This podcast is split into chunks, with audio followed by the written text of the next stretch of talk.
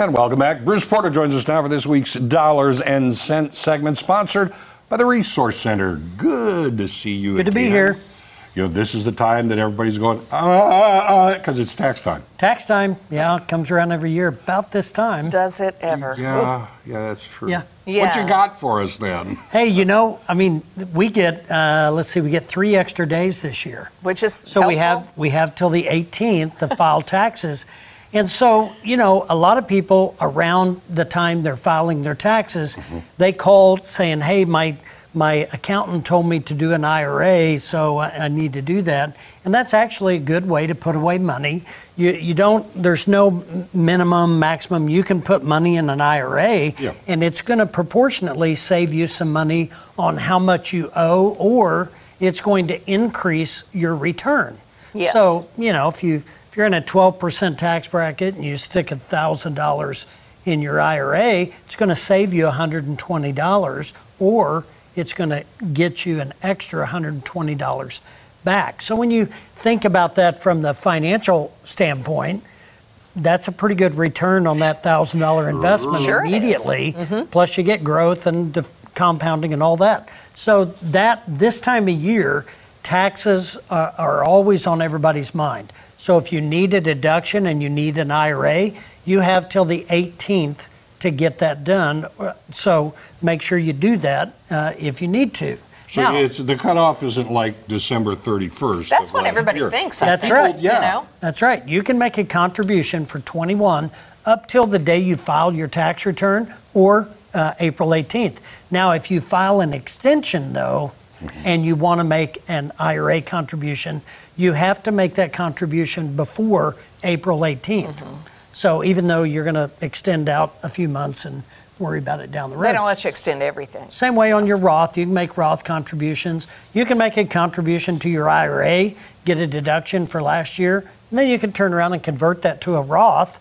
Uh, now you're going to have tax in, implications on that, but that's the backdoor Roth concept, and you can you know fund the Roth that way, or take your old IRAs and convert them to Roth. But you got to you got to have the taxes all in mind when you do that. There are maximum amounts you can do on those. Is that right? Well, not really. So let's say, Okay. let's say you got twenty thousand dollars in an IRA that you've accumulated, and now you've been hearing all the good stuff about a Roth IRA. So now you want to take that twenty thousand and make it a Roth. What you got to be willing to do is absorb that twenty thousand as unearned income Okay. for this year. So it could raise your tax bracket, or at least you're going to have tax exposure on that. Uh, uh, on that You're subject to rollover. tax, so yeah. be ready to cough it Right. up. But so you can. That's the backdoor Roth because you're if you're under age 50, the most you can put in an IRA is $6,000. So if you're over age 50, uh, seven thousand. So what if you want to put away ten or fifteen thousand? Well, you can't. But uh, say you want to put 15 grand in a Roth, you can't. You're limited to those maximum contributions. But if you have old IRAs, you can convert those to a Roth. and so that's kind of that concept gets a little confusing. So I advise you to call a financial person and you know navigate all of that. talk to an expert. Yeah. Well, what is an in-service rollover? So I brought that up because uh, this time of year, uh, well, under current conditions, people are worried Yeah. financially. There, it's the unknown of, of what the market's going to do, things like that. And we've all heard from the past, uh, you know, uh, billions of dollars was lost in 401ks due to the market correction of 08. Yeah. Right?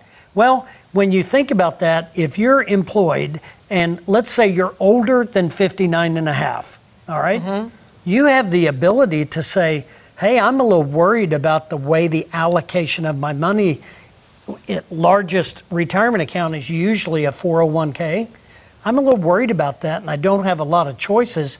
So you can stay employed, stay contributing, and after age 59 and a half, you can roll, it's called an in service mm-hmm. rollover.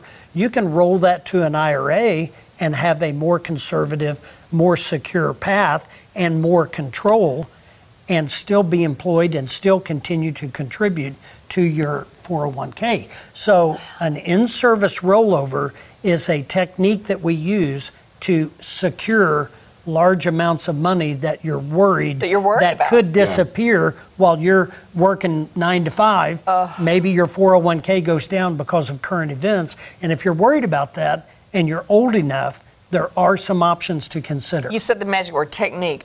People like him know those techniques. Yeah, I know, I People know, I like know. you and I, we need somebody like him to explain the techniques. yeah, you know, that's what I'm here for. That's what he does. All right, if you have a financial question for Bruce, visit his website, resourcecentereaton.com, or give him a call, 417 882 1800.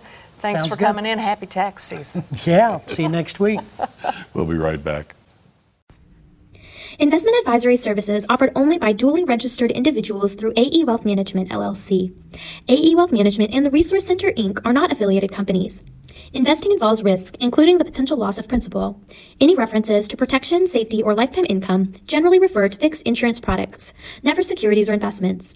Insurance guarantees are backed by the financial strength and claims paying abilities of the issuing carrier. This podcast is intended for informational purposes only. It is not intended to be used as the sole basis for financial decisions, nor should it be construed as advice designed to meet a particular need of an individual situation. The Resource Center Inc. is not permitted to offer, and no statement made during this podcast shall constitute tax or legal advice. Our firm is not affiliated with or endorsed by the U.S. government or any governmental agency.